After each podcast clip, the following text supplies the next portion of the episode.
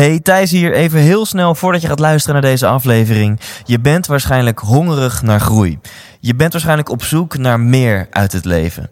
En ik kan je vertellen, dan ga je het enorm naar je zin hebben tijdens de 100% Inspiratieshow. Dit is een combinatie van een seminar waarin je veel gaat leren over geluk en een avondje uit waarin je vooral gaat lachen en het naar je zin hebt. Oftewel, je gaat ontdekken hoe je nog gelukkiger kunt worden en dat verpakt in een hele hoop entertainment. Kaarten, die kun je kopen op thijslindhout.nl. Alle vorige shows waren volledig uitverkocht, dus als ik jou was, zou ik er snel bij zijn. Heb je zin in een avond uit, vol inspiratie? Neem je partner, je collega's, je vrienden en vriendinnen mee en koop nu je tickets op thijslindhout.nl. Mijn naam is Robert Doornbos en je luistert naar de 100% Inspiratie Podcast.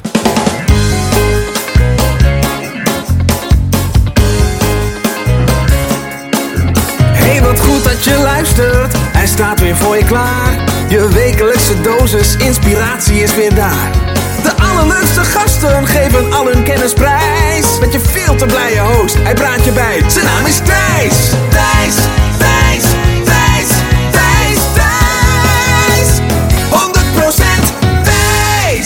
Lieve luisteraar, het is eindelijk zover. Echt, ik denk dat ik er al twee jaar naar uitkijk om een keer in de intro het volgende met jou te mogen delen. Oké, komt-ie. Op 21 maart sta ik in het theater met de 100% Thijs Show. En jij kan daarbij zijn. En mocht je nu denken, hè, de 100% wat? Nou, denk dan eens aan een avondje uit. Je gaat naar het theater, cabaret of muziek en je hebt een hele hoop lol. En denk nu eens aan een inspirerend seminar. Je krijgt energie en je hebt zin om met je leven aan de slag te gaan. De 100% Thijs Show is een combinatie van deze twee werelden. En daarmee is het ook mijn droom om de werelden van inspiratie en entertainment samen te brengen. En wil je dat een keer meemaken? Ja, dat kan dus op 21 maart in het midden van het land. En voor de mensen die al op mijn mailinglijst stonden, is een aantal dagen geleden de voorverkoop gestart. En daarbij zijn al de helft van de kaarten verkocht. Dus ik zou er snel bij zijn als ik jou was. Koop nu je kaarten via detijshow.nl. En dan nu, voordat ik de gast ga aankondigen, nog een belangrijke mededeling. Of eigenlijk een cadeautje. Ik heb een cadeau voor je, want mijn e-book is uit. Je weet dat deze podcast een zoektocht is naar geluk en succes.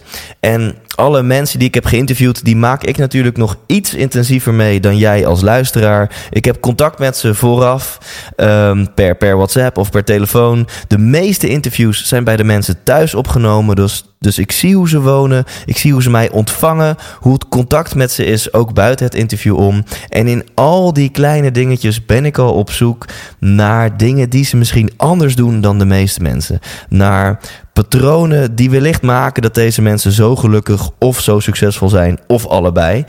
En mijn grootste inzichten deel ik met jou in mijn allereerste e-book. En die is te downloaden vanaf thijslindhout.nl.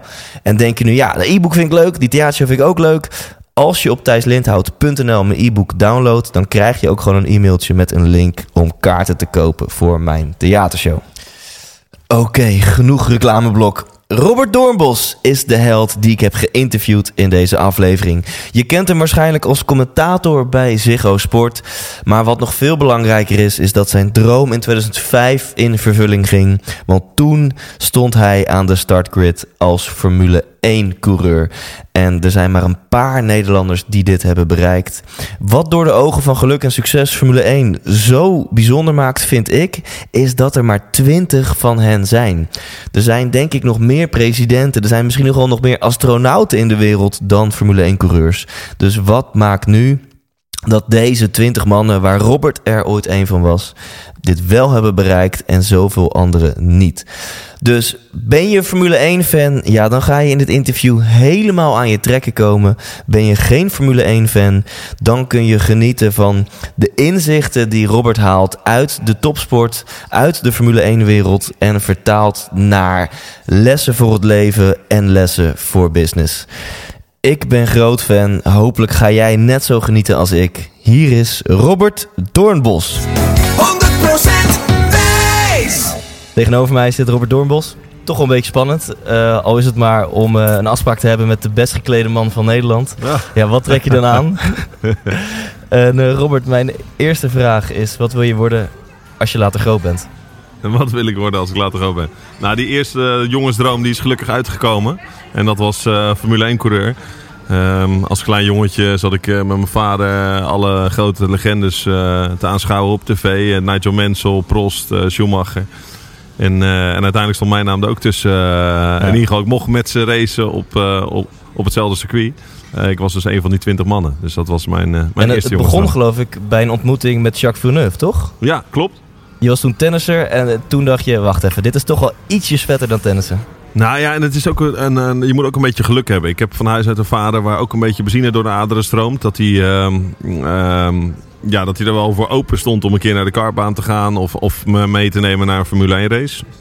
Het voordeel was dat eh, in de tijden van eind jaren 90 was dat, dat eh, Villeneuve wereldkampioen was. Het bedrijf waar mijn vader toen voor werkte eh, was Komatsu, een Japanse sponsor tegelijkertijd van Williams. En die hadden hem die kaarten gegeven. En dat zijn eigenlijk de beste kaarten die je kan krijgen. Dat noem je Pedal Club eh, VIP-kaarten.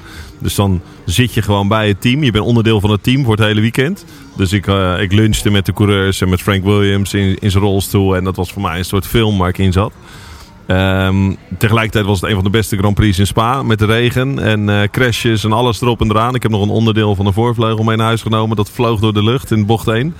Ehm, en, en Jacques Villeneuve heb ik toen ontmoet. En toen zei ik, ja, ik wil ook Formule 1 coureur worden. Eh, weet je, hoe word je dat? Ik was toen 15 of zo. En hij zei, nou, mijn vader was, eh, was een goede coureur. Ik had me nog niet heel goed ingelezen. Gilles Villeneuve, uiteindelijk Ja, een legende natuurlijk. Ja. En hij zei, ik ben pas begonnen toen ik 17 was. Ik denk, nou, toen ging Kijk, een lampje kansen, branden. kansen. Hij zegt, vergeet die karting, ga gelijk in, eh, in Formule Ford. En ehm, dus onderweg terug naar huis, na een waanzinnig weekend. Ik had die oude aan zijn jas getrokken. Ik zeg, pa, we, weet je, we, moeten, we moeten gaan racen. Eh, vergeet dat tennissen.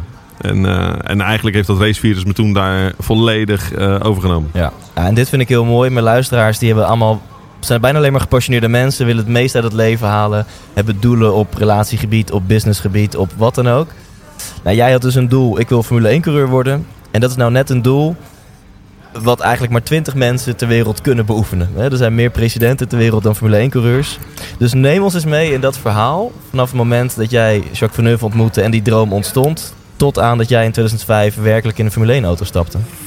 Ja, dat is een, eh, vrij snel gegaan. Dus dat is in zes jaar tijd maakte ik mijn debuut. Van normaal. nooit op circuit geweest tot aan eh, Formule 1. En eh, gelukkig race toen ook nog bij, bij Zauber. Dus uiteindelijk toen ik hem tegenkwam op het circuit was het... eh, ja, moest hij er wel om lachen natuurlijk. Jezus, dat pikkie dat ik nog tips heb gegeven, die staat nu naast me op de grid. Ja, ja. Eh, maar hoe dat begonnen is, ja, dan begin je in Formule Ford. En, en ja, je hebt natuurlijk een enorme leercurve voor de boeg. Dus ik had zoiets van, als ik nu in, eh, in Nederland zo snel mogelijk mijn school af kan maken... dan kan ik me focussen op mijn sport. Want het is wel een sport waar je ehm, ja, je discipline moet hebben. Je, je moet topfit zijn, je moet gefocust zijn. En vooral niet te veel afleidingen.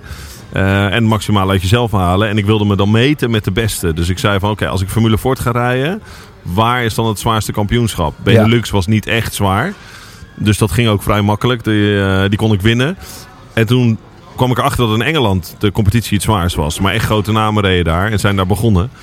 Dus ik zeg, pa, weet je, ik moet naar, eh, ik moet naar Engeland. En ehm, nou, van huis uit moest ik eerst mijn school afmaken, natuurlijk. Dus mijn HAVO 2 in 1 gedaan toen. Dus In één keer kon ik wel goed leren. Omdat ik gewoon die, die focus had van, oké, als ik dat papiertje in mijn zak heb, dan mag ik weg. Dus toen was ik 18, toen ver- verhuisde ik naar Engeland. En dan ben ik daar eh, in mijn eentje gaan wonen en eh, Formule Ford gaan racen. Tussen allemaal Brazilianen en allerlei andere coureurs die het geluk kwamen opzoeken in, eh, in de racerij. Dus je dacht, ik moet me omringen met de Giants. Ik moet uitgedaagd Ja, worden. ik leer liever, want aangezien ik zo snel moet leren, leer ik liever van eh, mensen met heel veel ervaring. En eh, joh, ik ben een paar keer zo ongelooflijk hard op mijn bek gegaan. Eh die eerste paar races. eh, Letterlijk. letterlijk. Ja, Anthony Davidson bijvoorbeeld, een, eh, een Engels eh, coureur die ook Formule 1 heeft gereden uiteindelijk. Die, die kwam ik tegen in Formule Ford. En ehm, eh, in de kwalificatie was ik vrij snel, ging het allemaal wel goed. Ik startte tweede in mijn eerste race. En hij startte van pol. Ja, en we raakten elkaar. En ik eindigde ondersteboven in de gymbak. Eh, hij won de race uiteindelijk. En eh, in zijn interview las ik van... eh, ja, I've done a thousand races so far in go-karting. But this was the most difficult one. Toen dacht ik, thousand races. Duizend races al onder zijn belt. Ik heb er nog geen... Dit is dus eigenlijk mijn tiende of zo die ik doe. Dus ehm, om het gevecht aan te gaan met dat soort mannen... Ja, en dat trucje dat hij bij me uithaalde... Ja, dat was gewoon echt een... een ervaren trucje. Ja. Eh, dus dat, eh, dat, dat was een enorme steile leercurve. En eh, gelukkig heeft het team toen mij gesupport van... Oké, je crasht, je bent snel, maar je crasht veel. We moeten kijken dat je ergens die grens opzoekt, maar niet te vaak eroverheen gaat. En ehm, ja, het is een beetje zoals met, met de bitcoins. Die curve die ging op een gegeven moment uh, kaarsrecht omhoog. En, en toen werd ik wat stabieler en, en toen kwamen de resultaten.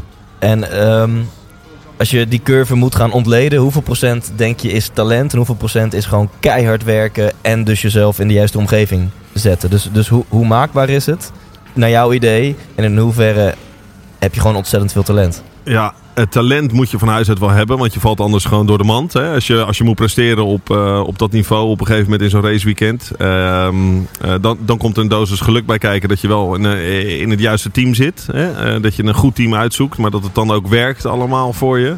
Ehm, en die combinatie van hard werken. En ik moet zeggen, ik moest wel harder werken dan andere getalenteerde jongens. Ik denk wel dat, ik bedoel, buiten kijf, Max Verstappen heeft meer talent dan, dan welke Nederlandse Formule 1 coureur ooit.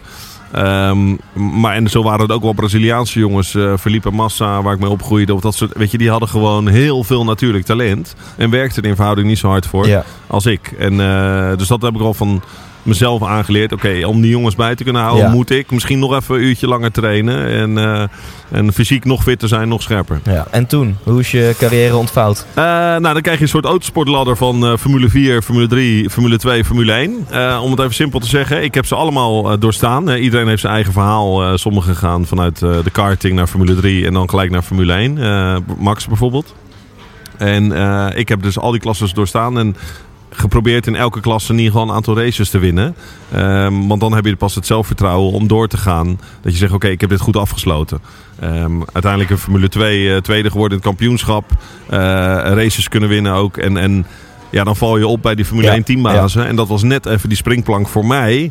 In dit geval om, eh, om mijn debuut te maken in Formule 1. En dat heb ik te danken aan Eddie Jordan. Toen nog van Jordan Grand Prix, van die knalgele auto's. Die gaf mij mijn eerste, mijn eerste Ja. test. En, en nu vertel je puur de kant van keihard werken, eh, goede resultaten neerzetten en doorgroeien. Er zit natuurlijk ook nog een hele kant achter van politiek en financiering en dat soort Zeker, dingen. En daar heb je blijkbaar ook de juiste keuzes in gemaakt om uiteindelijk in die Formule 1 auto terecht te komen. Ja, ja, en nogmaals, vanuit huis eh, heb je no- eh, support nodig. Zeker in je eerste jaar. In go-karting of in Formule Ford, als niemand je kent. Ja, dan gaat geen één sponsor in jou investeren. Je moet je eerst bewijzen. Ehm, en dat heb ik eh, echt te danken aan mijn vader. Dat hij eh, op een gegeven moment dat eerste jaar zei van... nou, die neem ik voor mijn rekening. Later kwam dat voor hem wel goed uit. Omdat hij ook zakelijk daar mensen kon uitnodigen. Ja. En hij maakte er echt een eh, sponsorpakket van. Ja. Dus iedereen betaalde een beetje mee aan de carrière van eh, de zoon van Dus, Rob dus Dornbos. elke Grand Prix nam hij allemaal relaties Ja, mee. nam hij relaties Ja. mee. En eh, ja, noem maar op. transport, logistiek. hij zat in een bedrijf wat in de grote grondverzetmachines. Dus bulldozers, kranen. Ah, ja. Dus hij kon Ja. altijd wel een aannemer uitnodigen. En die plakte weer een sticker op de auto of op de Ja. helm. En, dus, en dan zijn de bedragen ook nog niet zo groot als Formule 1. Hè, maar het is nog steeds geld. En, eh, eh, dus dat ging goed. En toen op, in Formule 3 kwam ik eh, Philip Morris kwam op mijn pad. Dus dat is Marlboro sponsoring kreeg ik toen. Nou, dat was een, één, een enorme kick. Dat ik denk, jezus, die zitten gewoon in Formule 1 en die kiezen mij uit om te sponsoren in Formule 3. Was inmiddels verhuisd naar Italië. In Italië heb je een echt een trainingskamp, dat heet Formula Medicine. Ehm, daar zitten allerlei coureurs die, die gezamenlijk aan hun fysiek werken. En dat betekent, en de Italiaanse taal. Dus ochtends een uurtje Italiaans om even te wennen daar. En, eh, en vijf uur per dag fysiek trainen. Uitgebalanceerd eten. Dat je weet wat je allemaal moet doen en laten om op topniveau te presteren als topsporter. Dat was, vond ik een hele mooie tijd. En, ehm, en, en dat was mijn Formule 3 tijd waar ik echt de basis kon leggen van... oké, nu heb ik goede sponsoren. Ik heb nu een, een, een mooi team waar ik voor rij. Ja, laat het nu maar zien. Weet je wel. Ja. Dus eh, ja, alles opzij gezet. En, eh, En toen heeft Eddie Jordan jou die kans geboden. Eh, maar goed, die kans heb je natuurlijk gewoon zelf gecreëerd. Eh, Wat maakte ja, dat was wel heel geestig hoe dat ging. gekregen? Ja, eh, ik ben dan na Formule 3 naar Formule 2 gegaan. En toen reed ik voor het team van Christian Horner. En Christian Horner is nu de huidige teambaas bij, eh, bij Red Bull Racing. ook waar Max ook rijdt. Ehm, en eh, dat was een, een, een, hele fijne vent om voor te racen, om voor te mogen werken. Want het was een oud coureur. Dus hij weet hoe het was om in een, in een auto te zitten. Maar hij kwam er heel snel achter dat hij niet goed genoeg was. En hij zei, nou dan wil ik liever gewoon eh teambaas worden. Hè? En wel verbonden blijven aan de sport. En dat heeft hij waanzinnig gedaan. Want hij is nu heel succesvol in, in Formule 1. Eh, hij gaf mij de kans in Formule 2. En we waren in België bij de Grand Prix van Spa. Toch een beetje mijn thuisrace als Nederlander. Dus veel Nederlanders kwamen daar naartoe. Eh, het regende, zoals nooit tevoren in Spa. En eh 7 kilometer lang die baan. De helft was droog, de helft was nat. Ik koos voor een, voor een regenafstelling en het begon eh, echt door te pakken. Ehm startte van Pol en, en won die race. Maar op de grid, dus op zaterdagmiddag rijden dan, in de voorbeschouwing van Formule 1, Ja. kwam ik Eddie Jordan tegen. En Eddie Jordan liep daar een beetje zo te kijken. En ik zeg, Eddie, ik zeg, ik start van Pol. Hij zegt, yes, I can see that. ik zeg, no, no, no. He said, listen, there was one Spanish guy a few years ago who started from pole position. And he won the race with one minute advantage over his co uh, competitors or colleagues or whatever. Ja. Ik zeg, eh, oké. Eh, hij zegt, his name was Fernando Alonso and he got a chance in Formula 1. Eh? So if you win with one minute advantage, I'll give you a test in Formula 1. I said, promise? Promise. En toen sloeg ik een high five. Vet. Nou ja, ik ging zitten. Ik weet niet wat er gebeurde. Dus die dag, dat is nog steeds de mooiste dag uit mijn autosportcarrière. Omdat in een single make series, zoals ze dat noemen. Dus als de banden, chassis, motoren allemaal gelijk zijn. Dat Ja. is in Formule 2. Is het vrij onmogelijk Ja. om met een minuut voorsprong te winnen. Ehm, ik koos voor die regenafstelling. Blijkbaar andere jongens voor andere afstellingen. Want ik reed dus per, per ronde twee seconden weg. En uiteindelijk na, wat is het, een uur en een kwartier race of anderhalf uur racen... eh, kwam ik met eh, 64 seconden voorsprong over de finish. Eh, over nummer 2 met die maat. Ja. En eh, ja, het eerste wat ik deed voordat ik naar het podium rende, was ik rende de Formule 1 paddock in naar de, naar de gele motorhome. Ik zeg, Eddie, Eddie, look, look, look. En eh, ik moet zeggen, re- respect tot de dag van vandaag. Ik ken hem nog steeds goed. Eh, hij gaf me gelijk die kans. Hij zei, als je sponsoren, laat maar even één telefoontje met je sponsors doen. Wauw.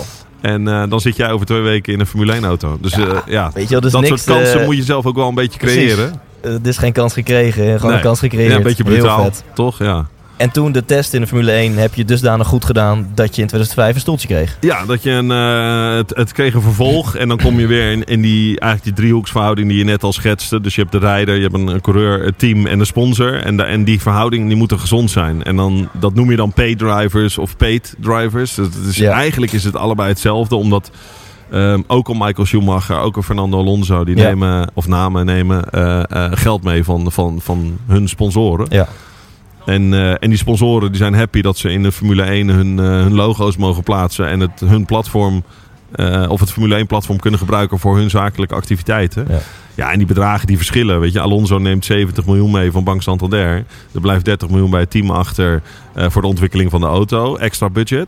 Eh, stickers op de auto. En dan gaat 40 miljoen in de tas bij Fernando als salaris. Dus dan is die verhouding vrij gezond. Bij mij lagen die verhoudingen iets anders. Maar het komt op hetzelfde neer. Ja, ja precies. Een paar, paar miljoentjes Ja, minder. ja. Ja. Ja. weet je, 40 miljoen, je kan er niet van leven, maar het is een begin, Nee, toch? precies. Ja, Ehm, en als je dan naar, naar jouw, jouw pad kijkt, op weg naar, naar Formule 1-coureur worden, en dat is gelukt, en je kijkt naar de 20 jongens die nu racen, kan je daar misschien drie dingen uit destilleren waarvan je denkt, ja, dat zijn drie dingen die je absoluut moet bezitten om Formule 1-coureur te worden. Dus drie dingen in de succesformule om dit te bereiken. Nou, als eerste een zware rechtervoet. Eh, of het talent, zullen we maar zeggen. Ehm, eh, nummer twee is, eh, is in mijn geval zeker discipline. Dus, dus jezelf allerlei afleidingen ontnemen en, eh, en echt één doel voor ogen hebben en daar alles voor willen laten. Bereid zijn om alles ervoor te laten. Ehm, en dat betekent zeker in je tienerjaren, als, dat je dus de feestjes in de kroegen en zo die mijn vrienden hadden, die had ik niet. Want toen woonde ik in een of ander shithole in Engeland. Ja, Eh, was ik bezig met mijn autosportcarrière. Wat, Ja. wat ze allemaal niet begrepen, want daar lazen ze niks over. Dus die discipline, dat- die is echt wel lastig soms, maar die moet je wel hebben. Ja. En nummer drie is dan een, eh, een, eh, een commerciële factor. Je moet jezelf eh, kunnen verkopen aan eh, mogelijke sponsoren die bereid Ja. zijn om in jou te investeren. Dus je wordt een soort product. En denk je dat dit geldt voor veel dingen in het leven? Dat je zegt, nou, wat je ook wil bereiken. Ten eerste, je moet talent hebben. Ten tweede, je moet dis- discipline hebben, keihard werken. En ten derde, eh, eh, je moet iets van marketing afweten. Je moet het kunnen verkopen. Ja, je moet kunnen verkopen. En ik wil eigenlijk bij, bij, bij talent zou ik ook wel willen zeggen passie. Want dat, Ja. is, dat, dat gaat samen met alles. Kijk, Ja. als je nu, eh, je moet ook passie voor je vak hebben bij wat ik nu doe.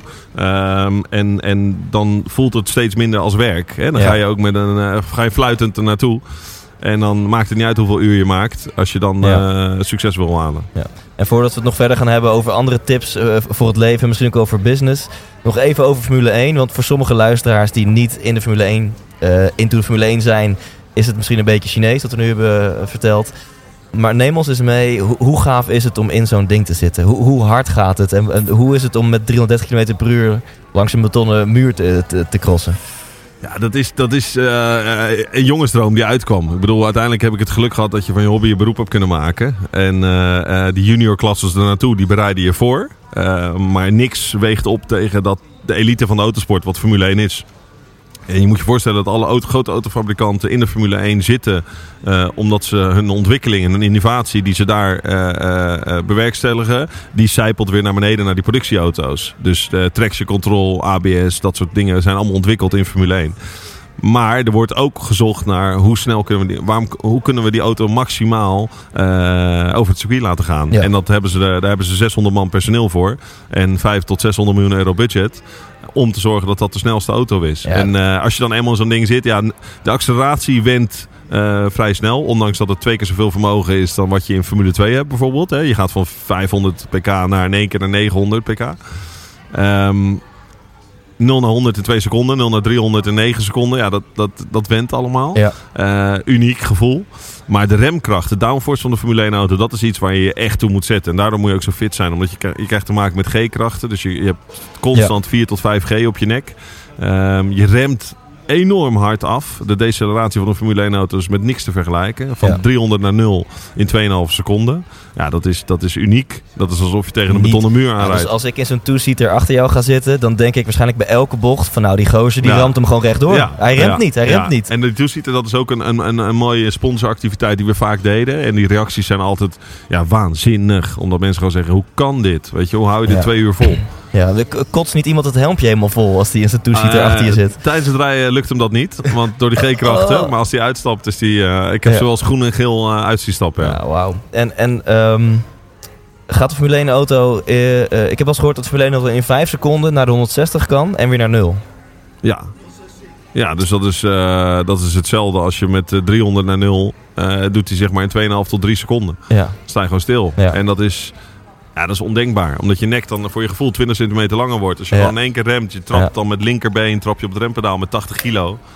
Um, en dan, dan krijg je die G-krachten, die neerwaartse druk. Je wordt dan echt gewoon in het asfalt geduwd. En jouw eerste Grand Prix, Melbourne 2005.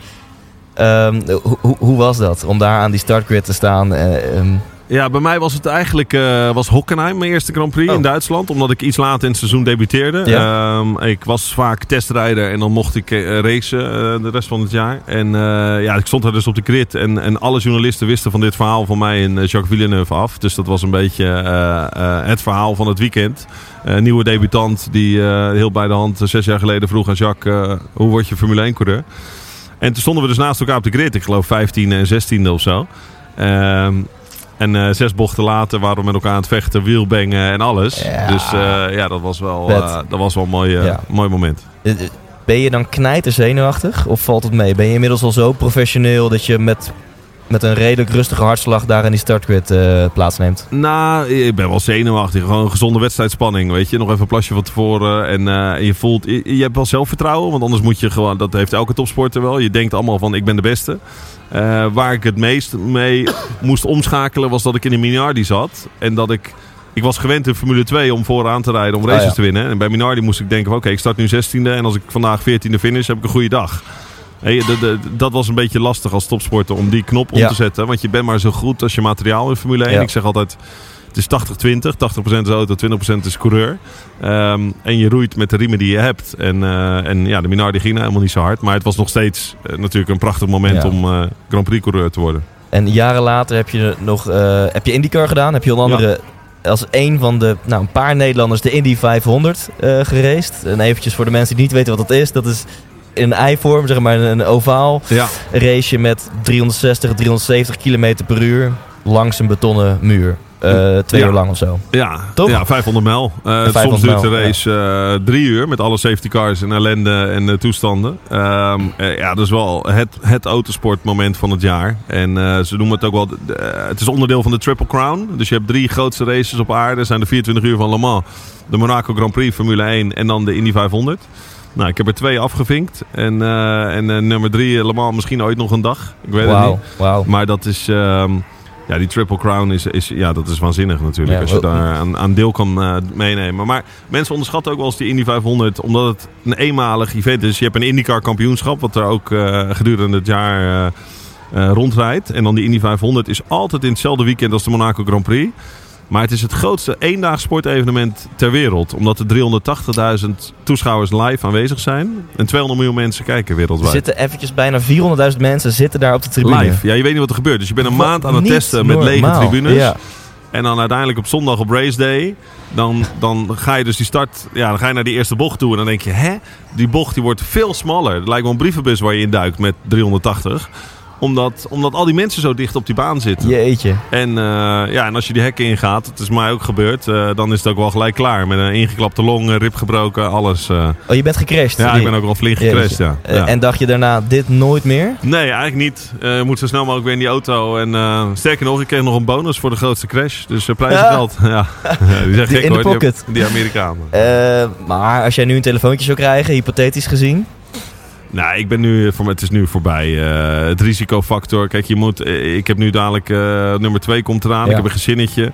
Eh, elk jaar in de IndyCar breekt er helaas nog steeds wel iemand zijn rug. Of, of voor ongeluk zelfs nog erger. Ja. Dus dat, dat neemt, die risico's ben je bereid te nemen als je, als je, als je jong bent. ja. En, en niks te verliezen hebt. En het, het verbaasde mij trouwens wel dat tegen alle verwachtingen in dat de nieuwe teammaat van eh Stroll, dat het niet Robert Doornbos wordt, maar iemand anders. Ja. Eh, stel jij zou daar zitten bij Williams. Eh, en voor mijn luisteraar die niet geen verstand van Formule 1 heeft, sorry dat het even zo'n nerdvraag is. Maar denk jij dat je na een paar Grand Prix wel redelijk mee zou kunnen gaan met de boys?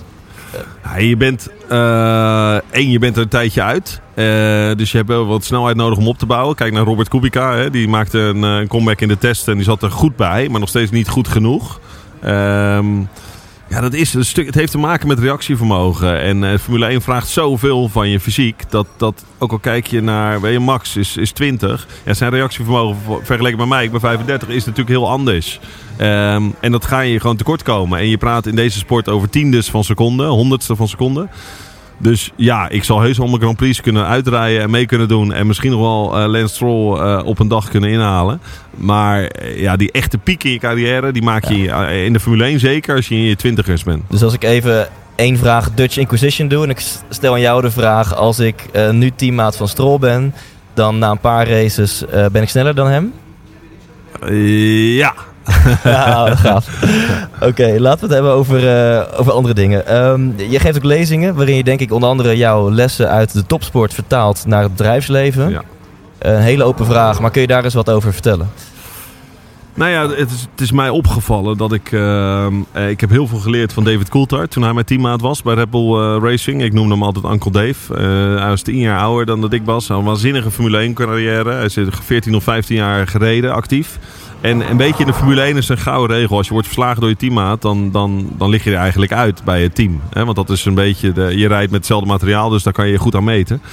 En alle sponsoren van de teams waar David voor racete, met name bij McLaren, die waren altijd voor om David eh, part of the team te houden. Ook al reed hij, eh, Mika Hakkinen eh, kon hij niet bijhouden of Kimi Räikkönen kon hij niet bijhouden. Maar de sponsoren vonden hem een hele goede ambassadeur voor hun merk. En, eh, en hij kon zichzelf waanzinnig verkopen. Dus gedurende mijn tijd bij Red Bull leerde ik echt heel veel van hem. Ook al was ik eh, sneller in de auto, zag ik gewoon dat ze bij Red Bull ja, hem op handen en voeten dro- droegen. En, eh, en ervoor kozen om hem lifetime mijn beste te maken. En hij moest gewoon bij- erbij blijven.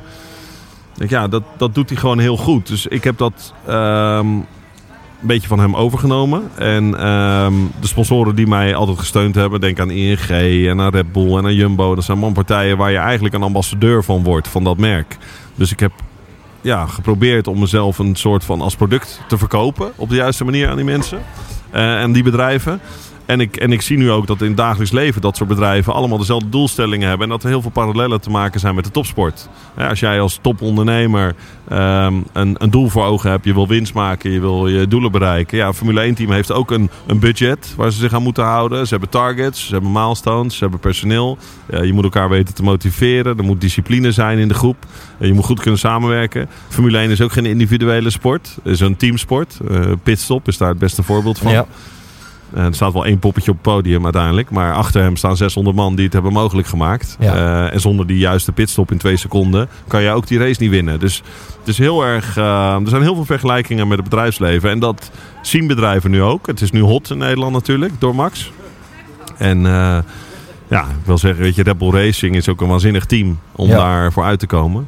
Als je kijkt naar, weet je, alle grote coureurs hebben daar gereisd. Eh, Sebastian Vettel, viervoudig wereldkampioen. Robert Dornbos. Eh, de- en eh, Max Verstappen nu. Ja, dus nee, is mooi. En even voor de, voor de luisteraar die, die geen Formule 1 fan is. 600 man die dus fulltime werken, een jaar lang, om twee auto's te laten rijden. Ja, Dat is niet bij Mercedes normaal. werken er zelfs 1900. Waarvan er 900 op de motorenafdeling alleen.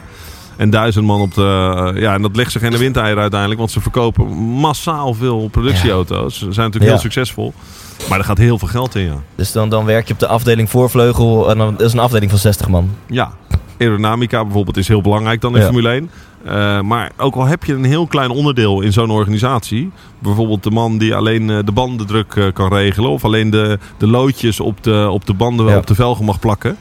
Ja, hij is ook een, een, een, een superbelangrijke Ja. factor in het uiteindelijke succes. En is de wereld achter Formule 1, dus de, de organisatie, die 600 man daarachter, is dat ook super professioneel geregeld? Als je daarnaar kijkt, zit dat beter in elkaar, gestructureerder in elkaar dan een gemiddeld bedrijf. En kunnen daarom bedrijven daar veel van leren? Nou ja, bedrijven kunnen er zeker van leren. Eh, maar het gaat ook om, ehm, wat bijvoorbeeld heel erg opvalt in de Formule 1... is dat vaak de CEO van zo'n club, hè, dus de team principal... ehm, heeft ook echt iets met autosport. Dus die in Christian Horner in dit geval heeft allemaal teams al gehad in de juniorklasses. Eh nou, eh, Toto Wolff bij Mercedes heeft ook echt, je stroomt ook benzine door zijn aderen. Dus je moet één die passie hebben. Dan moet je natuurlijk zakelijk goed onderlegd zijn eh, en een leider kunnen zijn. Ja. Maar die organisatie, die mensen, of je nu monteur bent in de Formule 1, of je bent engineer of coureur, ze zijn allemaal de beste in hun vakgebied. Ja. Ook die monteurs die er lopen, dat zijn absolute vakmannen. Die kunnen een motor wisselen in eh 40 minuten met een versnellingsbak Ja. erbij en alles, Ja. en, en alles ziet er spik en span uit. Dus we werken met de mooiste materialen. En, en dat viel mij op toen ik wegging uit Formule 1 en IndyCar. Mensen vragen wel eens waarom race je niet meer. Ja, ik ging bijvoorbeeld naar de GT eh, een keer testen.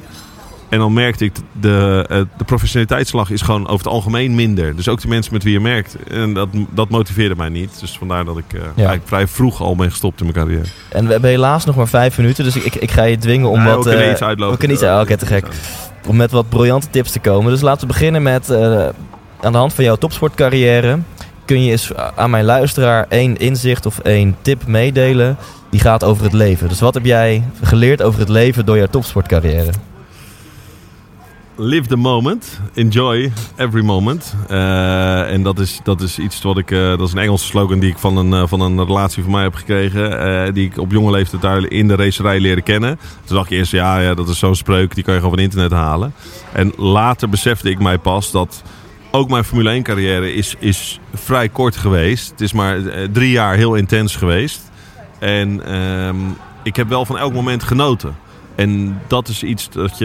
Het is belangrijk dat je doelen hebt in het leven. Tuurlijk, toen ik bij Minardi binnenkwam in de Formule 1, had ik zoiets van: yes, tick the box. En dacht ik van hoe zou het zijn om in een betere auto te zitten. Maar ik was wel oprecht aan het genieten van dat moment eh, eh, in die Minardi. In plaats van te veel kijken Ja. naar dat het gas altijd groener is en altijd beter. Ehm, ja, dat, dat is iets wat ik, eh, wat ik eh, en nu ook doe. Weet je, ik, ben, ik sta stil bij zakelijk succes. Maar ja, in je onderbewustzijn ben je altijd op zoek naar de volgende deal. Ja, Maar je moet ook wel op, op, op dit moment kunnen waarderen. Ik zit hier nu met jou precies. dit te doen. Ja, hè? dus dit is nu het leven. Dit We is nu hier- even dit moment. Ja, En, ja eh, mooi. En ik, ik trek even een quote van een van jouw websites. En daar staat... If, if things seem under control, you're not going fast enough. ja. Zie jij dat, dat is uiteraard waar in de motorsport. Zie je dat ook als metafoor voor het leven? ja, dat is hem eigenlijk wel. eh, die is eigenlijk eh, een beetje gepikt van Mario Andretti natuurlijk. Absolute race-legende. En, eh, maar ik merkte dat ik hem snel kon toepassen ook in de tweede carrière die ik heb. De zakelijke carrière. Dat je in, in de autosport is, is het logisch. Want als je niet op de limiet gaat, dan voelt het ook niet goed, zeg maar. Ehm, en, en, en ja, in de zakelijke wereld geldt het ook wel een beetje. Als je, als je echt heel hard pusht en ehm, ja, het maximale eruit haalt. En dan, eh, ja, dan, dan heb je het idee dat je gewoon meer kan bereiken. Ja, en en- dat, daar komt toch een beetje als topsporter discipline bij kijken. Dat je bereid bent om zo diep Ja, te gaan precies. om dat doel te bereiken. Dus zeg je van nou, deze slogan is van toepassing voor iedereen die echt het maximale uit zijn leven of uit zijn doelen wil halen. Ehm, maar misschien niet voor iedereen. Nee, ik denk niet, want er zijn ook. Kijk, ik heb ook eh, vrienden die zijn heel blij met, met, met, met het leven wat ze hebben. Ja. En eh, geloof mij, dat is een, eh, een heel rustig leven in het vergelijking bij wat ik doe. Ja. En die zeggen, ik moet er niet aan denken wat jij doet. Weet je wel, tien vluchten per maand en van A naar. B en klanten zien en daar weer relaties ontmoeten. En, dus het is maar net een beetje, eh, gelukkig is iedereen anders. Ja, ja. Dus Soms is het ook wel lekker als je op vrijdagmiddag je laptopje dicht zou kunnen klappen. En op zaterdag met een croissantje en een cappuccinootje Ja. de krant kan lezen. Ja, het zit en er bij mij niet. Nee, dat, Hey, mijn vrouw wordt er wel eens gek van, want die zegt: Jee, jij werkt gewoon zeven dagen in de week. Want in- door de week heb ik dus mijn, mijn eh, andere carrière. En in het weekend heb ik dan de Formule 1. En de Formule 1 wordt alleen maar groter momenteel. Dat zijn al bijna, wat is het, eh, vier dagen voor een Grand Prix weekend. Vrijdagavond beginnen we bij het café. En maandagavond eindig ik eh, bij Pep Talk om eh, na te beschouwen. Ja, daar wil je ook goed op voorbereiden. Ja. Door de week ben je bezig met de exclusieve autohandel en andere investeringen. Dus Ja. dat is... ja, en dan de vraag der vragen. Hoe hou je dan balans in je leven? Als je zo druk bent. Veel sporten. En eh, bij mij gaat het niet om de kwantiteit eh, dat ik met mijn eh, gezinnetje ben, maar dan de kwaliteit. Dus de, de, de momenten dat we samen zijn, probeer ik ook echt gewoon meteen leuke dingen te doen. Of ja, gewoon nog vroeger opstaan. Nou, dat lukt wel met, met, met die kleine Jada. Die is meestal om zes uur wel van de partij. Ja. En dan, ehm, ja, die balans moet je gaan zoeken. En ja, je bent ehm, als topsporter altijd wel op zoek naar die kick. Dat, dat vond ik lastig, om, om daar op een gegeven moment iets voor te vinden. Dus sport is voor mij nog steeds ehm, ja, een belangrijke rol. ja, ik denk dat je twee hele concrete dingen noemt. Sport, blijf fit, vitaal. Ja. En ik denk dat die ook bijdraagt aan jouw tweede tip. Zorg ervoor dat als je tijd besteedt met je dierbaren of met je vrienden of met jezelf, dat het heel kwalitatief is. Ja, ja, want ik zie ook wel eens mensen die zitten bij elkaar en weet je, zitten alleen maar op de telefoon te staan. Ja. Of ze, en dan gaat de tijd voorbij. Dus dan moet je even die telefoon weg. En Ja. en, ja, en dat maximaal uit het moment halen. En dan even met je gezin naar Disneyland of zoiets. Ja, bijvoorbeeld. Ja, bijvoorbeeld. Ja, ja. Dat raad ik niet iedereen aan als je een uur in de rij wil gaan staan voor elke actie. Oh, jeetje. maar, ja. Ja, ja. En ehm, een les voor, voor business. Dus eh, uit je topsportcarrière is altijd zo'n moeilijke vraag natuurlijk. Maar de grootste les die jij vanuit de topsport kan vertalen naar, naar business. Ehm, ja, de grootste les, wat, wat, ik, wat mij in de Formule 1 heel erg... eh, ehm, ja, die spiegel werd mij voorgehouden. Dat ik aan het begin van mijn eerste Formule 1 meters... eh, was ik Robert Dormels, die ook in Formule 2 eh, eh, zijn werk aan doen was, zeg maar. Ik focuste gewoon op mezelf, ging zitten... En ik haalde nog niet het maximale uit de mensen om me heen. Eh, in de Formule 1 heb je natuurlijk een veel grotere groep van mensen waarmee je moet werken. En op een gegeven moment besefte ik me van... oké, als ik niet dieper inga op de techniek... of als ik niet beet meer tijd en aandacht besteed aan de mensen om me heen... en meer uit hun informatie, uit hun put... dan kan ik mezelf ook niet sneller ontwikkelen met deze auto's. CQ, dan komen er ook geen snellere rondetijden. Dus ik besloot om, om tijd te gaan besteden eh, in de fabriek in Engeland... En eh, eh, gewoon één dag op de afdeling aerodynamica mee te draaien. En te begrijpen wat die engineers daar nu aan het zoeken zijn. Ik begrijp, je hebt drag en je hebt downforce en noem maar op. Dan kon ik ook met mijn, in mijn afstellingen eh, makkelijker keuzes maken. En dat heb ik ook geprobeerd op andere technische gebieden. Ja, en dat, dat heeft mij geholpen om, eh, om sneller te ontwikkelen. Dus, en dat doe ik nu ook zakelijk. Ik weet waar ik goed in ben. Ik, ik kan mensen bij elkaar brengen, partijen bij elkaar brengen. eh, een mooie structuur opzetten. Maar het operationele ehm, ben ik niet goed in. Dus Ja. er moet heel snel een CEO op een van die start-ups die, die dat wel heeft. Ja.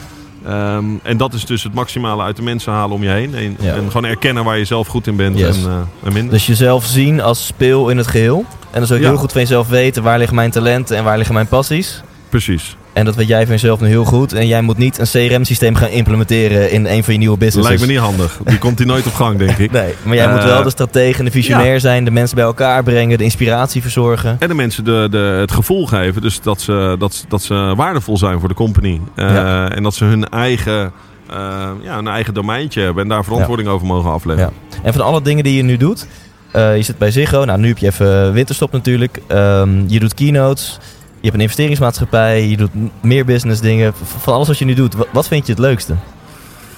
Ja, het klinkt heel gek, maar als ik bij, bij, bij de analyses tijdens die races, dat, dat voelt echt nooit als werk. Ja, Ik bedoel, ja. het is gewoon, da- dan merk ik dat de Formule 1 toch een enorme passie is. En dat het nog steeds eh, een droom is. Die, eh, en daar kan ik oprecht van genieten. Ik was laatst met Jos eh, ook even een hapje eten. En, en dan heb ik het eigenlijk ook over, gaat het eigenlijk alleen maar over auto's en over. Formule 1. Ja, en de tijd vliegt voorbij. En dat, is- dat is gewoon ehm, echt, echt mijn passie. En al het andere is een, is een ja, dat een, eh, een logisch gevolg van die eerste carrière. En, ehm, maar goed, ik kan nu ook over auto's met je praten en dan zitten we hier over een paar uur nog. Ja, ja. Dus, maar, maar ik merk dat ja, televisie vind ik heel leuk om te doen. En, eh, en zeker mijn rol bij Ziggo die ik heb als analist. eh, Ja. Nou, nog één vraag. Daarna zet ik je on the spot. Dat gaat heel snel, maar dat zijn een aantal tegenstellingen. Dan mag je er eentje kiezen. Nou, die laatste vraag is...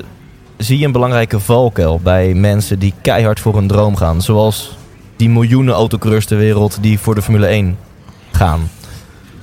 Ehm, ja, en dat, maar dat is ook wel een andere sport. Maar zeker in, de, in de autosportland zijn er natuurlijk heel veel die blind staren op Formule 1. En eh, ik denk wel dat je snel op een gegeven moment die knop om moet zetten van is het haalbaar? Heb ik eh, ook eh, op een gegeven moment die commerciële partners achter me staan die het mogelijk kunnen maken?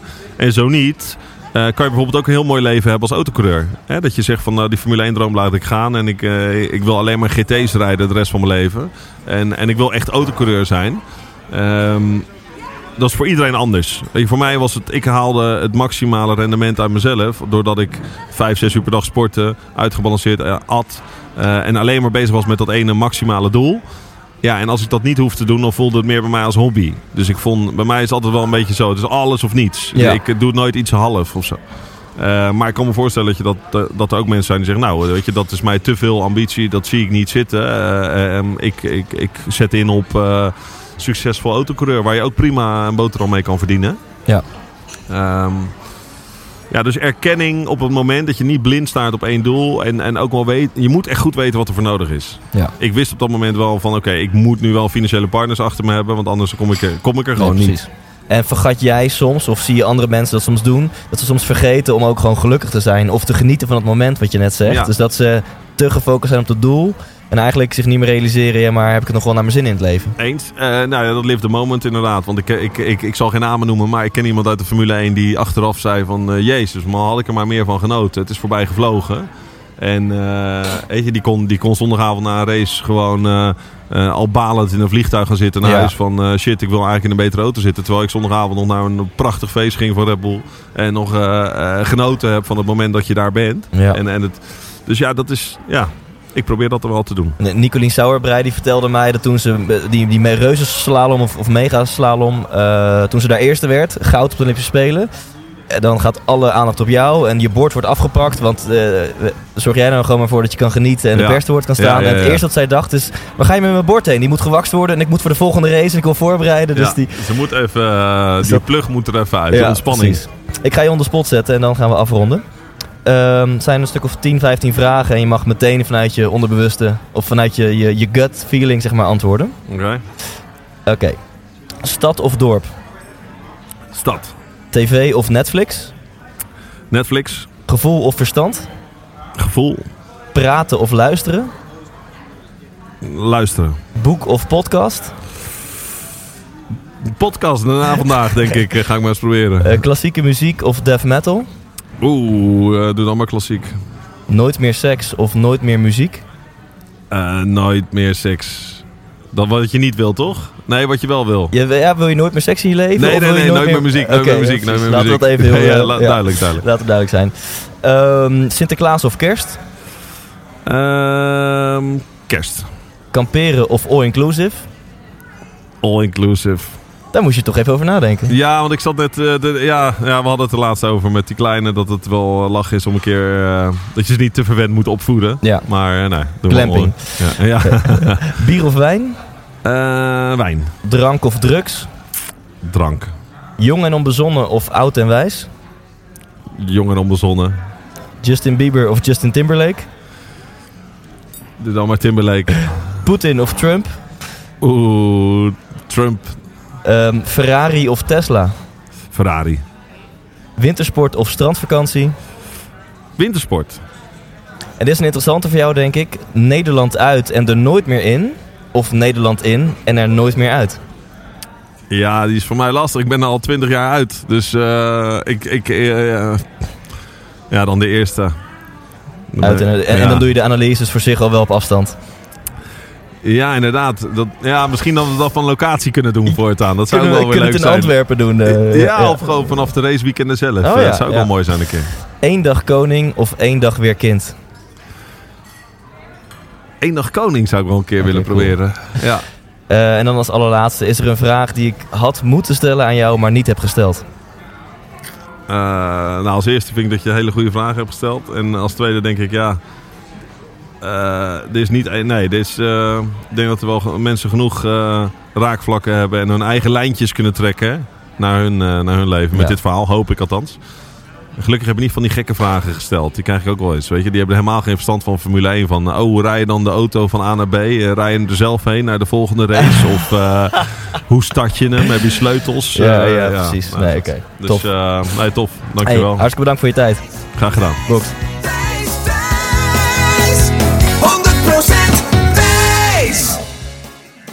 En dat was intens nummertje 80. Robert Doornbos, wat een held. Ik vind het een mooie kerel. En allereerst bedankt aan Sportspeakers. Want um, zij hebben mij met Robert in contact gebracht. En wil je Robert een keer boeken, dan kan dat gewoon. Dan komt hij bij jullie langs om een uh, inspirerende keynote te geven. En dat kan via sportspeakers.nl. Weet je wie overigens ook via Sportspeakers te boeken is? Dat is ondergetekende. Dus ik zou zeggen, ga gewoon even naar die website en kijk wat voor inspirerende sprekers, uh, waaronder ikzelf en Robert Doornbos, zij op de plank hebben liggen.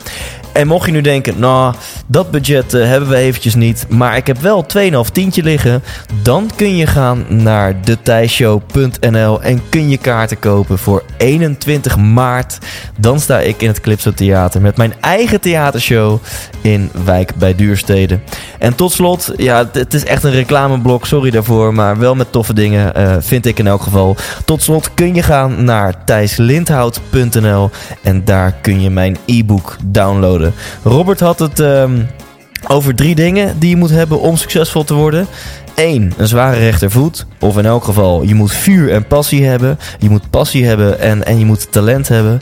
2. Een stukje discipline. Je moet er keihard voor werken. En 3.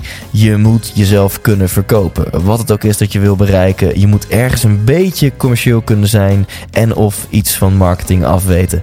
Dat is het rijtje van Robert. Ik heb een rijtje van 8. Dat zijn 8 lessen uit mijn 75 interviews. En die lees je in mijn e-book op thijslindhout.nl. Helemaal gratis voor jou. Volgende week staat er weer een nieuwe aflevering voor je klaar. En uh, tot die tijd kan je je heerlijk verdiepen in mijn e-book. Of gewoon lekker kaarten kopen op thethijshow.nl. Leef intens. Hey, wat leuk dat je hebt geluisterd naar deze aflevering. En als je het nog niet hebt gedaan, waar wacht je nog op? Ga nu naar thijslindhout.nl en koop je tickets voor de 100% Inspiratieshow. We gaan lachen, we gaan muziek maken en vooral gaan we samen op zoek naar geluk en succes. Neem je vrienden, je vriendinnen, je partner, je collega's mee. Koop nu je tickets op thijslindhout.nl